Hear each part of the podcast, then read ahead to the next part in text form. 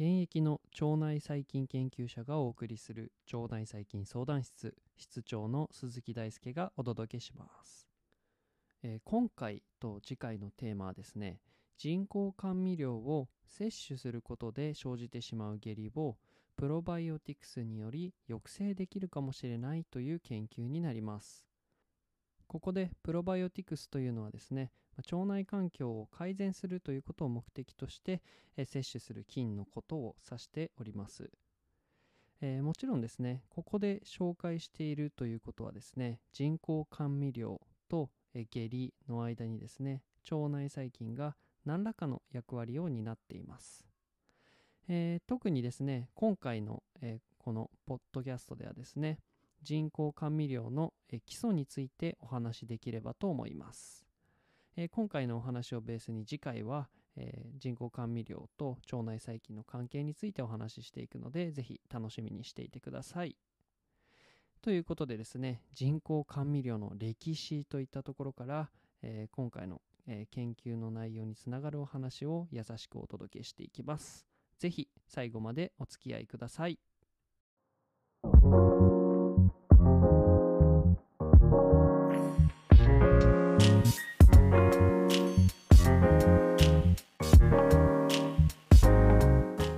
鈴木大輔の腸内細菌相談室、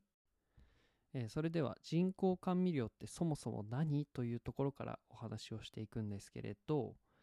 えーまずですね、えー非常に古くから古い、えことから時代の話からしていきたいんですが甘いものっていうのはですね古くから人類を誘惑してきました。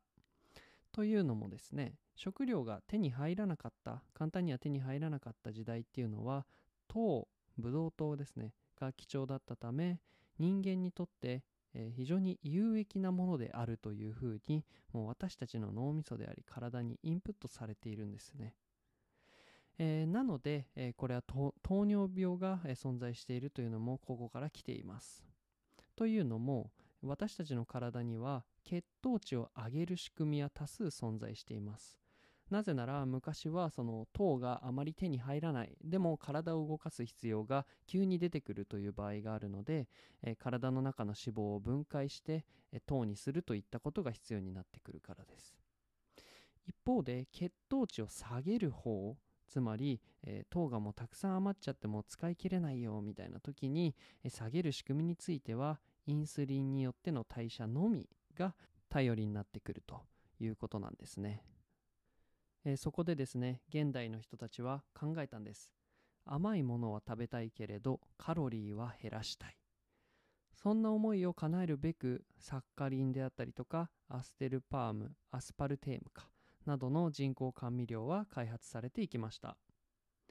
一時期ですね人工甘味料の安全性と発がん性が疑われていましたが今はその懸念っていうのは払拭されていて本当にあらゆるところに人工甘味料が添加されているというのが現状になってきます。ではですねこの人工甘味料っていうのがなぜ甘くてそしてなぜ血糖値を上げないのかつまりブドウ糖のように甘いんだけれどあるいはそれ以上に甘いのに血糖値を上げない理由について皆さんは考えたことがあるでしょうか？えその点についてさらに深掘っていきたいと思います。それではですねまずはじめに人工甘味料がなぜ甘いのかということについて考えていきましょう。でもですね理由ってこれ実は非常にシンプルででしてね人工甘味料が甘いのはえ人が甘みを感じるような分子の構造をしているからということになるんです。これは本当にそれ以上でもそれ以下でもないということです。人間の舌っていうのは本来、まあ、グルコースなどの、まあ、特定の分子に対して甘みを感じてえ快感を覚えるように設計がなされています。しかし人が甘みを感じる分子の構造っていうのはですね実は意外と幅広いというのが現在では知られています。つまりグルコースのこの構造じゃないと甘く感じられないよとかではなくてもうちょっとその構造のなんだろうゆるさというか、えー厳密にこういう構造じゃなくてもいいんだよということですね。つまり人工甘味料は人の舌の,、まあその感覚器官を騙して甘くて有益なものだと感じさせているということなんです。ちなみに、え下の細胞外に、まあ、その受容体と呼ばれるですね、まあ、その分子をキャッチするところがポケットのように配置されていてこのポケットに、えー例えばグルコースや、えー人工甘味料の分子が受け入れられることで甘みを感じられるという仕組みになっています。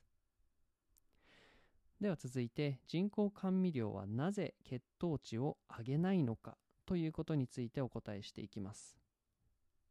え本来ですねブドウ糖を摂取した場合はですねこれからお話しする流れによって血糖値を上昇させてあるいはフィードバック機構と呼ばれるですね、え血糖値が上がってきたぞということを受け取って、まあ、別の、え機構が働いてですね今度は血糖値を下げるように働いていくというのが一般的な流れです、えここでは桜井先生の人工甘味料と糖代謝という記事から引用した文章をお届けいたします。でんぷんや砂糖を摂取した際は消化管で単糖例えばこれはブドウ糖や果糖まで分解されてから吸収される。吸収されたブドウ糖は血管内に入り血糖値が上昇すると。血糖値の上昇によって膵臓からインスリンが分泌されインスリンの働きによって血,、え血液中のブドウ糖が筋肉や筋、えー肝臓に取り込まれることによって血糖値は元に戻る。インスリンによるブドウ糖の取り込みは、えー脂肪細胞でも行われ脂肪細胞に取り込まれたブドウ糖は脂肪に変換され蓄積される。ということなんです。これに対して人工甘味料中にはですねそもそもグルコース、まあつまりブドウ糖の構造が含まれていないので血糖値が上がるわけもないのです。それではですね最後にブドウ糖であや糖がですね、えー人工甘味料に代替されてしまうことの問題点について、え2点ほどお話ししたいと思います、